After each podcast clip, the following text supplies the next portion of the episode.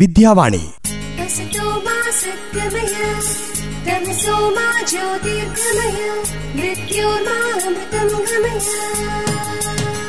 S S L C plus two പരീക്ഷ ഒരുക്ക പരിപാടി.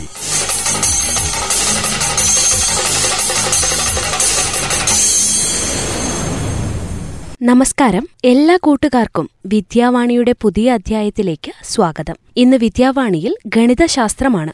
പത്താം ക്ലാസ്സിൽ ഏറെ ബുദ്ധിമുട്ടെന്ന് മിക്ക കൂട്ടുകാരും കരുതുന്ന കണക്ക് പരീക്ഷയെ എങ്ങനെ നേരിടാമെന്ന് ഇന്നത്തെ ക്ലാസ്സിൽ കേൾക്കാം. Father G K M H എസിലെ ഗണിതശാസ്ത്ര അധ്യാപിക ഷെമിലി ഫിലിപ്പ് ക്ലാസ് നയിക്കുന്നു. പതിനെട്ട് വർഷമായി ഗണിതശാസ്ത്ര അധ്യാപന മേഖലയിൽ വ്യക്തിമുദ്ര പതിപ്പിച്ച ഷെമിലി ടീച്ചർ കണിയാരം സ്വദേശിനിയാണ്. പ്രിയ കൂട്ടുകാരെ ഈ പരീക്ഷയോടടുക്കുന്ന സമയത്ത് ഗണിതം എങ്ങനെ ആസ്വാദികരമായി പഠിക്കാം? ഗണിതത്തെ പ്രയാസമുള്ള വിഷയമായി പലരും കാണുന്നതുകൊണ്ടാണ് അത് പഠിക്കാൻ ബുദ്ധിമുട്ട് അനുഭവപ്പെടുന്നത്.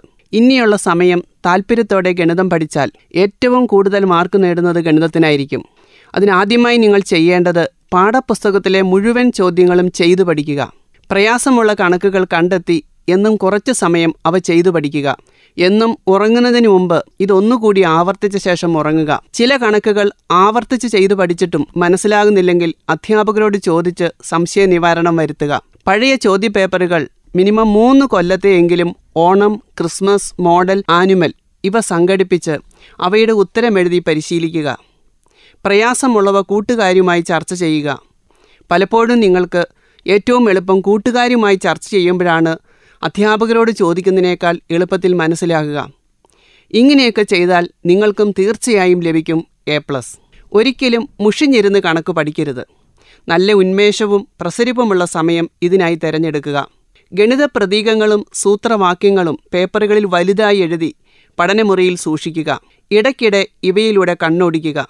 പല പ്രാവശ്യം ഓർക്കാൻ ശ്രമിക്കുക. ഒരേ രീതിയിലുള്ള നിരവധി ഉദാഹരണങ്ങൾ ചെയ്തു നോക്കുക. ഇനി ഓരോ പാഠഭാഗത്തിലുമുള്ള മാർക്കുകളുടെ ക്രമം ഇപ്രകാരമാണ്.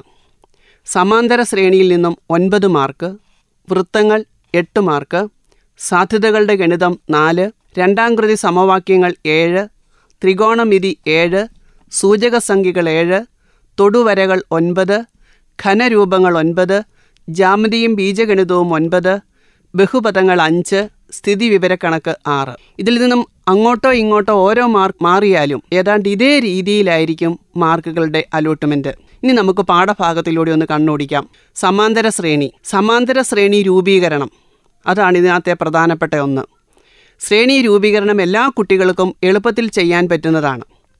അതിൽ എന്നാം പദം കണ്ടുപിടിക്കുന്ന മാർഗം D N plus F minus D. F എന്ന് പറയുന്നത് ആദ്യ പദവും ഡി പൊതുവ്യത്യാസവുമാണ്. ഇനി തന്നിരിക്കുന്ന പദം സമാന്തര ശ്രേണിയിലെ പദമാണോ എന്നൊരു ചോദ്യം സാധാരണ ചോദിക്കാറുണ്ട്. അങ്ങനെ ഒരു ചോദ്യം വന്നാൽ നിങ്ങൾ ചെയ്യേണ്ടത് ആ പദവും ഒന്നാം പദവും തമ്മിലുള്ള വ്യത്യാസം കണ്ടിട്ട് ആ കിട്ടുന്ന സംഖ്യ പൊതുവ്യത്യാസത്തിന്റെ ഗുണിതമാണോ എന്ന് നോക്കിയാൽ മതി. ഒരു സമാന്തര ശ്രേണിയിലെ ഏതെങ്കിലും രണ്ട് പദങ്ങളും സ്ഥാനങ്ങളും തന്നിരുന്നാൽ പൊതുവ്യത്യാസം കണ്ടുപിടിക്കാൻ പദങ്ങളുടെ വ്യത്യാസത്തെ പദസ്ഥാനങ്ങളുടെ വ്യത്യാസം കൊണ്ട് ഹരിച്ചാൽ മതി. അതുപോലെ സമാന്തര ശ്രേണിയിലെ തുടർച്ചയായ പദങ്ങളുടെ തുക കണ്ടുപിടിക്കാനുള്ള formula N by two into X one plus X N അതായത് എൻ ബൈ ടു സംഖ്യകളുടെ പദങ്ങളുടെ എണ്ണത്തിന്റെ പകുതിയെ ആദ്യ പദവും അവസാന പദവും കൂട്ടുന്ന തുകയും കൊണ്ട് ഗുണിച്ചാൽ മതി. തുടർച്ചയായ പദങ്ങളുടെ തുകയുടെ ബീജഗണിതമെന്ന് പറയുന്നത് P N squared plus Q N ആണ്. അതായത് പൊതുവ്യത്യാസം എന്ന് പറയുന്ന രണ്ട് പിയും ആദ്യ പദം എന്ന് പറയുന്നത് പി പ്ലസ് ക്യൂവുമാണ് ആദ്യ പദവും പൊതുവ്യത്യാസവും അറിഞ്ഞാൽ എളുപ്പത്തിൽ നിങ്ങൾക്ക് സമാന്തര ശ്രേണി രൂപീകരിക്കാൻ പറ്റും. അടുത്തത് വൃത്തങ്ങളാണ്. വൃത്തങ്ങളുമായി ബന്ധപ്പെട്ട് ധാരാളം ഗണിത തത്വങ്ങൾ ആ പാഠഭാഗത്തുണ്ട്. ഒന്ന് അർത്ഥവൃത്തത്തിലെ കോൺ മട്ടകോണായിരിക്കും എ ബി വ്യാസമായ വൃത്തത്തിൽ കോൺ സി സമം തൊണ്ണൂറാണെങ്കിൽ സി എന്ന ബിന്ദു വൃത്തത്തിലായിരിക്കും. സി തൊണ്ണൂറിനേക്കാൾ കുറവാണെങ്കിൽ വൃത്തത്തിന് പുറത്തായിരിക്കും. സി തൊണ്ണൂറിൽ കൂടുതലാണെങ്കിൽ വൃത്തത്തിന് അകത്തായിരിക്കും. ഒരു വൃത്തത്തിലെ ഒരു ചാപം മറു ചാപത്തിലുണ്ടാക്കുന്ന കോണുകൾ എല്ലാം ഒരേ അളവുകൾ തന്നെയായിരിക്കും. വൃത്തത്തിലെ ഏത് ചാപവും കേന്ദ്രത്തിലുണ്ടാക്കുന്ന കോണിന്റെ പകുതിയാണ് മറു ചാപത്തിലുണ്ടാക്കുന്ന കോൺ. ചക്രീയ ചതുർഭുജത്തിന്റെ എതിർ കോണുകൾ അനുപൂരകങ്ങളാണ്. എന്ന് പറഞ്ഞാൽ അവയുടെ എതിർ കോണുകളുടെ തുക കൂട്ടിയാൽ നൂറ്റി അൻപത് ഡിഗ്രി കിട്ടും. ചക്രീയ ചതുർഭുജത്തിന്റെ ഏതൊരു മൂലയിലെ കോണും എതിർ മൂലയിലെ ബാഹ്യ കോണിന് തുല്യമായിരിക്കും. എ ബി സി ഡി എന്നീ ഞാണുകൾ വൃത്തത്തിന് അറ അകത്തും പുറത്തും പി എന്ന ബിന്ദുവിൽ കൂട്ടിമുട്ടിയാൽ P A into P B സമം P C into P D. അർത്ഥവൃത്തത്തിൽ വ്യാസത്തിന് ലംബമായിട്ടാണ് വരവരുന്നതെങ്കിൽ P A into P B സമം പി സി സ്ക്വയർ ആയിരിക്കും. മേൽപ്പറഞ്ഞ തത്വങ്ങൾ ഉപയോഗിച്ച് ഈ അധ്യായത്തിൽ പല നിർമ്മിതികളുമുണ്ട്. അതിലൊന്നാമത്തെ നിർമ്മിതിയാണ് പരിവൃത്ത ആരവും കോണുകളും അറിഞ്ഞാൽ ത്രികോണം നിർമ്മിക്കുന്ന വിധം. അത് മറ്റൊരു തരത്തിലും ചോദിക്കാം ത്രികോണത്തിന്റെ മൂലകളെ മുട്ടുന്ന വൃത്തം. ഇവിടെ നമ്മൾ ശ്രദ്ധിക്കേണ്ട കാര്യം കോണുകളുടെ ഇരട്ടി കേന്ദ്ര കോണായി എടുത്താണ് വരയ്ക്കേണ്ടത്. അടുത്തത് അഭിന്നക സംഖ്യ വശമായ സമചതുരം. ഇത് P A into P B സമം പി സി സ്ക്വയർഡ് എന്ന ഫോർമുല ഉപയോഗിച്ചാണ് നമ്മൾ ഈ സമചതുരം നിർമ്മിക്കേണ്ടത്. ഒരു ചതുരത്തിന്റെ അതേ പരപ്പളവുള്ള സമചതുരം നിർമ്മിക്കുക. ഒരു ചതുരത്തിന്റെ അതേ പരപ്പളവുള്ള മറ്റൊരു സമചതുരം. നോൺ ഡി പ്ലസ് കുട്ടികളെ സംബന്ധിച്ചിടത്തോളം ഈ നിർമ്മിതികൾ നന്നായി പഠിച്ചാൽ നിങ്ങൾക്ക് എളുപ്പത്തിൽ പരീക്ഷ പാസ്സാകാൻ പറ്റും. അടുത്ത അധ്യായം സാധ്യതകളുടെ ഗണിതമാണ്. എല്ലാ കുട്ടികളും എളുപ്പമെന്ന് ചിന്തിക്കുന്ന ഒരു പാഠമാണ് സാധ്യതകളുടെ ഗണിതം. സാധ്യത കണ്ടുപിടിക്കുക എന്ന് പറഞ്ഞാൽ അനുകൂല ഫലങ്ങളുടെ എണ്ണം ബൈ ആകെ ഫലങ്ങളുടെ എണ്ണം. ഇത് പരപ്പളവുമായി ബന്ധപ്പെടുത്തിയും ജാമിതീയ സാധ്യത വിശദീകരിക്കുന്ന ധാരാളം പ്രവർത്തനങ്ങൾ ഇതിനകത്തുണ്ട്. ഇവിടെ ശ്രദ്ധിക്കേണ്ട കാര്യം ആകെ പരപ്പളവ് കണ്ടുപിടിക്കുക. അതുപോലെ തന്നെ ആ കുത്തിടുന്ന പരപ്പളവ് അതിന്റെയും പരപ്പളവ് കണ്ടുപിടിക്കുക. അടുത്തത് രണ്ടാം കൃതി സമവാക്യങ്ങൾ. രണ്ടാം കൃതി സമവാക്യങ്ങൾ കൂടുതൽ പ്രായോഗിക പ്രശ്നങ്ങളിൽ നിന്നും രണ്ടാം കൃതി സമവാക്യങ്ങളുടെ രൂപീകരണമാണ്. പൊതുരൂപം A X squared plus B X plus C A not equal to zero ഇവിടെ എക്സിന്റെ വില കണ്ടുപിടിക്കുകയാണ് നമ്മൾ ചെയ്യേണ്ടത്. അതിന് പല രീതിയിലുള്ള മാർഗങ്ങൾ ആ പാഠത്തിൽ വിശദീകരിച്ചിട്ടുണ്ട്. X minus A whole square സമം ബി എന്ന രൂപത്തിലുള്ള സമവാക്യങ്ങളുടെ പൂർത്തീകരണം X squared plus A X സമം ബി അതായത് വർഗം പൂർത്തിയാക്കൽ രീതിയിലൂടെ പരിഹരണം. ഇവിടെ ശ്രദ്ധിക്കേണ്ട കാര്യം വർഗം പൂർത്തിയാക്കുവാൻ എക്സിന്റെ ഗുണോത്തരത്തിന്റെ പകുതിയുടെ വർഗം രണ്ടു വശത്തും കൂട്ടിയാൽ മതി. ഇനി പരിഹാരം കണ്ടുപിടിക്കാനുള്ള സമവാക്യം X is equal to minus B plus or minus root of B squared minus four A C by two A. അതായത് രണ്ടാം കൃതി സമവാക്യത്തിന്റെ പൊതുരൂപത്തിൽ നിന്നും എയും ബിയും സിയും കണ്ടുപിടിച്ചാൽ എക്സ് കണ്ടുപിടിക്കാനുള്ള എളുപ്പമാർഗമാണിത്. ഇത് നിങ്ങൾക്ക് പൂർണമായി ചെയ്യാൻ കിട്ടിയില്ലെങ്കിലും എ ബി സി ഇതെങ്കിലും നിങ്ങൾ എഴുതി വെച്ചാൽ നോൺ ഡി പ്ലസ് കുട്ടികളെ സംബന്ധിച്ചിടത്തോളം മാർക്ക് ലഭിക്കുന്നതാണ്. ഇനി B squared minus four A C പൂജ്യത്തേക്കാൾ വലുതാണെങ്കിൽ രണ്ട് പരിഹാരങ്ങളുണ്ടായിരിക്കും. സമം പൂജ്യമാണെങ്കിൽ രണ്ട് പരിഹാരങ്ങളും തുല്യമായിരിക്കും. B squared minus four A C പൂജ്യത്തേക്കാൾ ചെറുത് അതായത് നെഗറ്റീവ് സംഖ്യകൾ കിട്ടുകയാണെങ്കിൽ അതിന് പരിഹാരമില്ല. നമ്മൾ ഇതുവരെ പഠിച്ച നമ്മൾ ഈ പാഠപുസ്തകവുമായി ബന്ധപ്പെടുത്തി എന്തെല്ലാം ഗണിത തത്വങ്ങൾ പഠിച്ചിട്ടുണ്ടോ അതെല്ലാം ഉപയോഗിച്ചുള്ള ചോദ്യങ്ങളാണ് ഈ രണ്ടാം കൃതി സമവാക്യങ്ങളുമായി ബന്ധപ്പെട്ട് വരുന്നത്. അടുത്തത് ത്രികോണമിതി. ഇതൊരു പുതിയ ചാപ്റ്ററാണ്. നമ്മൾ ഒമ്പതാം ക്ലാസ്സിൽ പഠിച്ച പല ആശയങ്ങളും നമ്മൾ ഇതിനകത്ത് ഉപയോഗിക്കുന്നുണ്ട്. കോണുകൾ നാൽപ്പത്തഞ്ച് ഡിഗ്രി തൊണ്ണൂറ് ഡിഗ്രി ആയ ത്രികോണത്തിന്റെ വശങ്ങളുടെ അംശബന്ധം ഒന്നേ ഈസ്റ്റു ഒന്നേ ഈസ്റ്റു റൂട്ട് രണ്ട്. കോണുകൾ മുപ്പത് ഡിഗ്രി അറുപത് ഡിഗ്രി തൊണ്ണൂറ് ഡിഗ്രി ആയ ത്രികോണത്തിന്റെ വശങ്ങളുടെ അംശബന്ധം ഒന്നേ ഈസ്റ്റു റൂട്ട് മൂന്നേ ഈസ്റ്റു രണ്ട്. ഈ തത്വങ്ങൾ ഉപയോഗിച്ച് പല ത്രികോണത്തിന്റെയും വശങ്ങളുടെ അളവുകൾ നമുക്ക് എളുപ്പത്തിൽ കണ്ടുപിടിക്കാൻ പറ്റും. പിന്നെ നമ്മൾ പഠിക്കുന്നത് സൈൻ കോസ് ടാൻ ആണ്.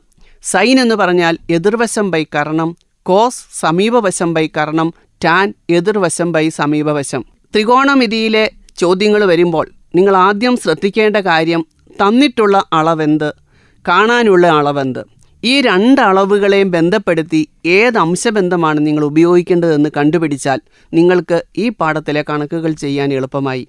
ആരം ആറായ വൃത്തത്തിൽ കേന്ദ്രകോൺ സി ഡിഗ്രി ആയാൽ ഞാണിന്റെ നീളം രണ്ട് R sine C by two ആണ്. നേർ അതുപോലെ തന്നെ മേൽക്കോണും കീഴ്ക്കോണും നേരെയുള്ള നോട്ടത്തിന്റെ പാതയും ഉയർത്തിയ നോട്ടത്തിന്റെ പാതയും തമ്മിലുള്ള കോണിനെ മേൽക്കോൺ എന്നും നേരെയുള്ള നോട്ടത്തിന്റെ പാതയും താഴ്ത്തിയ നോട്ടത്തിന്റെ പാതയും തമ്മിലുള്ള കോണിനെ കീഴ്ക്കോൺ എന്നും വിളിക്കുന്നു. മേൽക്കോണും കീഴ്ക്കോണുമായി ബന്ധപ്പെട്ട് വരുന്ന ചോദ്യങ്ങളിൽ ചിത്രമെങ്കിലും വരച്ചു വെച്ചാൽ നിങ്ങൾക്ക് ഒരു മാർക്ക് നേടാം. എല്ലാ കുട്ടികൾക്കും ചെയ്യാൻ എളുപ്പമുള്ള മാർഗമാണ്. ഇവിടെയും നമ്മൾ കൂടുതലായി ഉപയോഗിക്കുന്നത് ടാൻ എന്ന അംശബന്ധമാണ്. അടുത്തത് സൂചക സംഖ്യകൾ. സംഖ്യാ ജോഡികൾ തന്നിരുന്നാൽ ബിന്ദുക്കളുടെ സ്ഥാനം കണ്ടെത്തുക. ബിന്ദുക്കളുടെ സ്ഥാനം കണ്ടുപിടിക്കാൻ എല്ലാവർക്കും അറിയാവുന്നതാണ്. എക്സ് അക്ഷത്തിൽ വൈ സൂചക സംഖ്യ പൂജ്യമായിരിക്കുമെന്നും വൈ അക്ഷത്തിൽ എക്സ് സൂചക സംഖ്യ പൂജ്യമായിരിക്കുമെന്നും ഓർമ്മിക്കുമല്ലോ. എക്സ് അക്ഷത്തിന് സമാന്തരമായ വരയിലെ വൈ സൂചക സംഖ്യ എല്ലായ്പ്പോഴും തുല്യമായിരിക്കും. അതുപോലെ വൈ അക്ഷത്തിന് സമാന്തരമായ വരയിലെ എക്സ് സൂചക സംഖ്യയും തുല്യമായിരിക്കും. അക്ഷങ്ങൾക്ക് സമാന്തരമായ ചതുരങ്ങളുടെ മൂലകളുടെ സൂചക സംഖ്യ കണ്ടുപിടിക്കാൻ ഈ തത്വങ്ങൾ ഉപയോഗിക്കാവുന്നതാണ്. അതുപോലെ എക്സ് അക്ഷത്തിലെ ബിന്ദുക്കൾ തമ്മിലുള്ള അകലവും വൈ അക്ഷത്തിലെ ബിന്ദുക്കൾ തമ്മിലുള്ള അകലവും കണ്ടുപിടിക്കേണ്ട ഫോർമുല കാണാതെ പഠിക്കുക. ആധാര ബിന്ദുവിൽ നിന്നുള്ള അകലം root of X squared plus Y squared അക്ഷങ്ങൾക്ക് സമാന്തരമല്ലാത്ത വരയിലെ രണ്ട് ബിന്ദുക്കൾ തമ്മിലുള്ള അകലം എക്സ് വൺ വൈ വണ്ണും എക്സ് ടു വൈ ടു എന്നീ രണ്ട് ബിന്ദുക്കൾ തമ്മിലുള്ള അകലം കാണാനുള്ള സമവാക്യം root of X one minus X two whole squared plus Y one minus Y two whole square ഇതും കാണാതെ പഠിച്ചു വയ്ക്കുക. അടുത്ത പാഠം തൊടുവരകളാണ്. തൊടുവരകൾ നമ്മൾ കേൾക്കുന്നത് പോലെ തന്നെ വൃത്തത്തെ തൊട്ടുള്ള ഒരു വര മാത്രമാണ്. വൃത്തത്തിലെ ഒരു ബിന്ദുവിലൂടെയുള്ള തൊടുവര ആ ബിന്ദുവിലൂടെയുള്ള വ്യാസത്തിന് അല്ലെങ്കിൽ ആരത്തിന് ലംബമാണ്. എപ്പോഴും ഓർമ്മയിലിരിക്കുക തൊടുവരയും വ്യാസവുമായുള്ള കോൺ എല്ലായ്പ്പോഴും തൊണ്ണൂറ് ഡിഗ്രി ആയിരിക്കും. ഒരു വൃത്തത്തിന്റെ പുറത്തെ ബിന്ദുവിൽ നിന്നും വൃത്തത്തിലേക്ക് വരയ്ക്കുന്ന തൊടുവരകൾ തുല്യ നീളമായിരിക്കും. ഒരു വൃത്തത്തിന്റെ കേന്ദ്രവും അതിലെ രണ്ട് ബിന്ദുക്കളും ഈ ബിന്ദുക്കളിലൂടെയുള്ള തൊടുവരകൾ കൂട്ടിമുട്ടുന്ന ബിന്ദുവും മൂലകളായ ചതുർഭുജം ചക്രീയമാണ്. ചക്രീയം ഓർമ്മയുണ്ടാകുമല്ലോ? ചക്രീയ ചതുർഭുജം എന്ന് പറഞ്ഞാൽ ചതുർഭുജത്തിന്റെ നാല് മൂലകളും വൃത്തത്തിലായിരിക്കും. വൃത്തത്തിലെ ഒരു ഞാണിന്റെ രണ്ടറ്റങ്ങളിലൂടെയുള്ള തൊടുവരകൾ ഞാണുമായി ഉണ്ടാക്കുന്ന കോൺ ഞാണിന്റെ കേന്ദ്ര കോണിന്റെ പകുതിയാണ്. അതുപോലെ വൃത്തത്തിലെ ഒരു ഞാൻ അതിന്റെ രണ്ടറ്റത്തുമുള്ള തൊടുവരകളുമായി ഒരു വശത്തുണ്ടാക്കുന്ന കോണുകൾ മറുവശത്തുള്ള വൃത്തഭാഗത്തുണ്ടാക്കുന്ന കോണിന് തുല്യമാണ്. വൃത്തത്തിലെ നാല് ബിന്ദുക്കളിലൂടെയുള്ള തൊടുവരകൾ ചേർന്നുണ്ടാകുന്ന ചതുർഭുജത്തിന്റെ എതിർവശങ്ങളുടെ തുക തുല്യമാണ്. ഒരു ത്രികോണത്തെ അന്തർവൃത്തത്തിന്റെ ആരം ആറ് യൂണിറ്റും ചുറ്റളവിന്റെ പകുതി എസ് യൂണിറ്റുമായാൽ പരപ്പളവ് എ സമം ആർ എസ് ഒരു സമബഹുഭുജത്തിന്റെ പരിവൃത്ത കേന്ദ്രവും അന്തർവൃത്ത കേന്ദ്രവും ഒന്നായിരിക്കും. തൊടുവരയുമായി ബന്ധപ്പെട്ട് നിങ്ങൾക്ക് ധാരാളം ക്വസ്റ്റ്യൻസ് വരാറുണ്ട്. ആ ക്വസ്റ്റ്യനിൽ കോണുകൾ കണ്ടുപിടിക്കാൻ ഉള്ള ചോദ്യത്തിൽ മേൽപ്പറഞ്ഞ തത്വങ്ങളാണ് നമ്മൾ ഉപയോഗിക്കേണ്ടത്. ഈ പാഠത്തിലുമായി ബന്ധപ്പെട്ട് ചില നിർമ്മിതികളുണ്ട്. വൃത്തത്തിന്റെ ആരം കേന്ദ്രത്തിൽ നിന്നും പുറത്തെ ബിന്ദുവിലേക്കുള്ള അകലമറിഞ്ഞാൽ തൊടുവരകൾ വരയ്ക്കുന്ന വിധം. അടുത്തത് ത്രികോണത്തിന്റെ അന്തർവൃത്തം.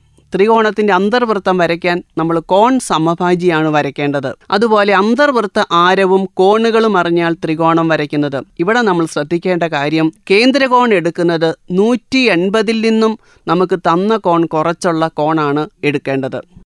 അടുത്തത് ഖനരൂപം ഖനരൂപത്തിൽ സൂത്രവാക്യങ്ങൾ ധാരാളമുണ്ട്. അത് കാണാതെ പഠിച്ചെങ്കിൽ മാത്രമേ നിങ്ങൾക്ക് കനരൂപത്തിലെ കണക്കുകൾ ചെയ്യാൻ പറ്റുകയുള്ളൂ. എൽ സമം എൽ എന്ന് പറയുന്നത് ചെരുവുയരം എച്ച് എന്ന് പറയുന്നത് ഉന്നതി എ എന്ന് പറയുന്നത് സമയതര സ്തൂപികയുടെ പാതവക്കാണ് അതുമായി ബന്ധപ്പെട്ട് വരുന്ന എൽ സമം root of H squared plus A by two whole square ഈ ഒറ്റ ഫോർമുലയിൽ തന്നെ നിങ്ങൾക്ക് എച്ച് കണ്ടുപിടിക്കാൻ പറ്റും എ കണ്ടുപിടിക്കാൻ പറ്റും. അതുപോലെ ഇ എന്ന് പറയുന്നത് പാർശ്വവക്കാണ്. ഇ സമം root of L squared plus A by two whole squared ഇതിൽ നിന്നും എല്ല് കണ്ടുപിടിക്കാൻ പറ്റും എ കണ്ടുപിടിക്കാൻ പറ്റും. ഇനി ഡി എന്ന് പറയുന്നത് വികരണമാണ്. ഇ സമം root of H squared plus D by two whole squared ഈ ഒറ്റ ഫോർമുലയിൽ തന്നെ എച്ചും ഡിയും നിങ്ങൾക്ക് കണ്ടുപിടിക്കാൻ പറ്റും.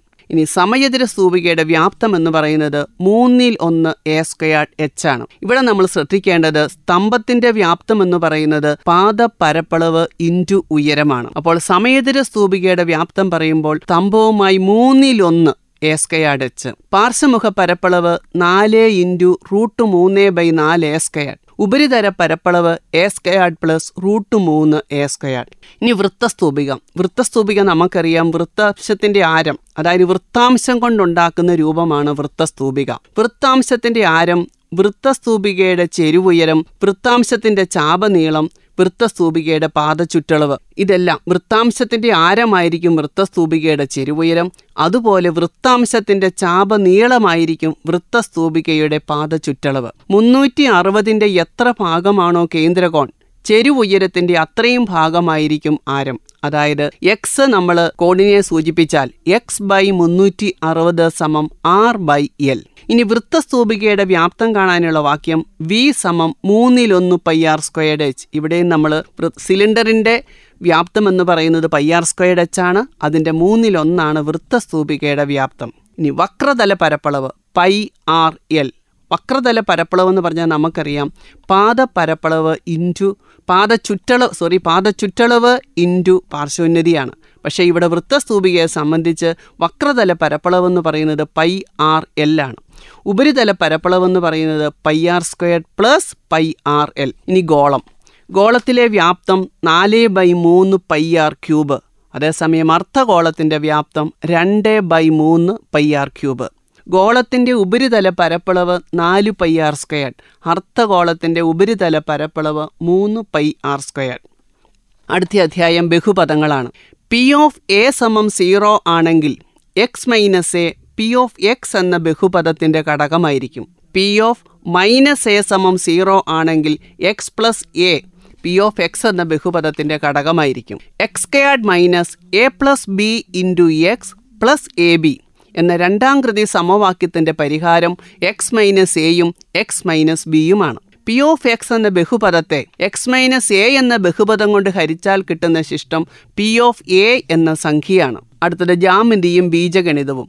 വശങ്ങൾ അക്ഷങ്ങൾക്ക് സമാന്തരമല്ലാത്ത സാമാന്തരികത്തിന്റെ നാലാം മൂലയുടെ സൂചക സംഖ്യകൾ കണ്ടെത്തുക.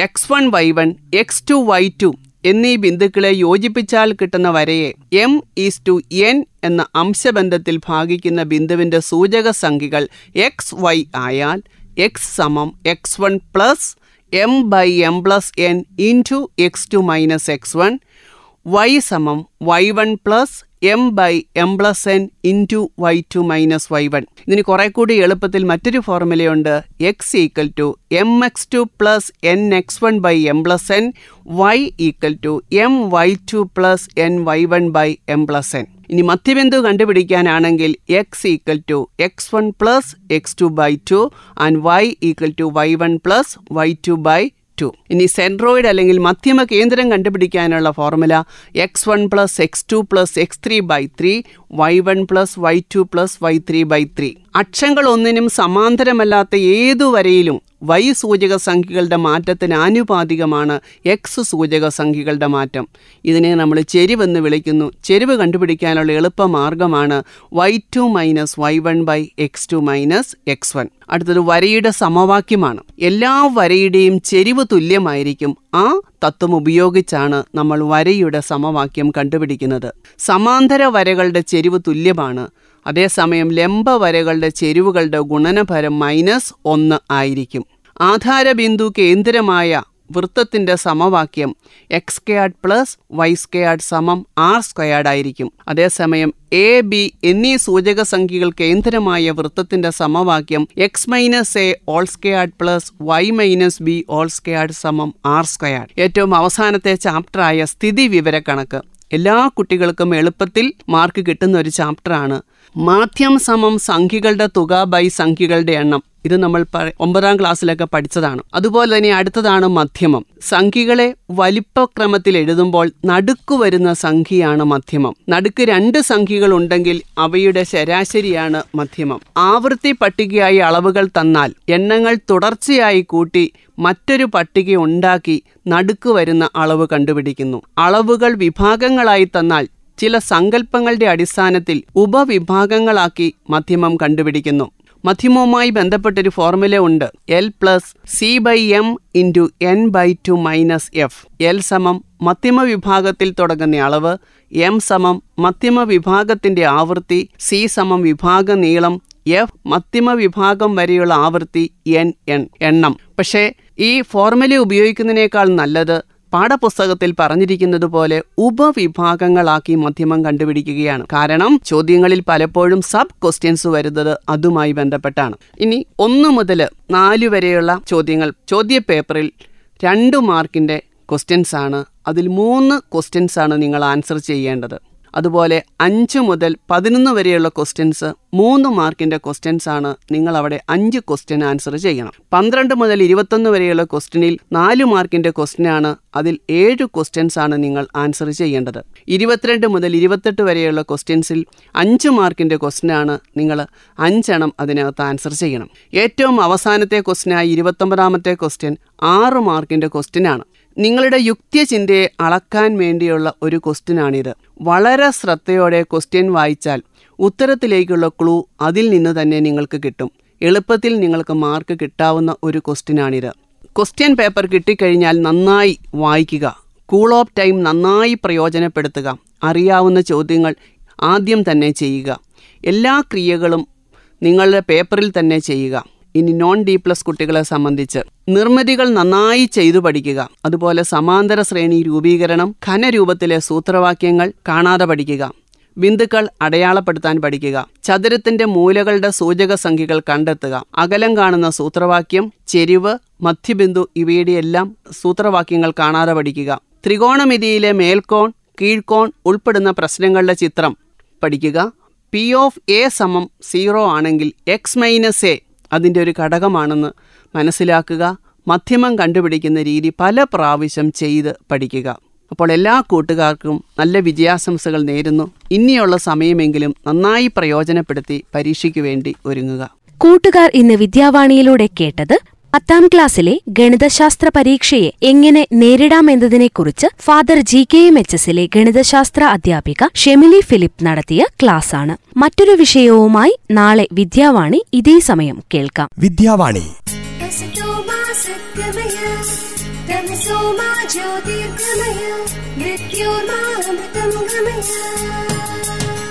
S S L C plus two പരീക്ഷ ഒരുക്ക പരിപാടി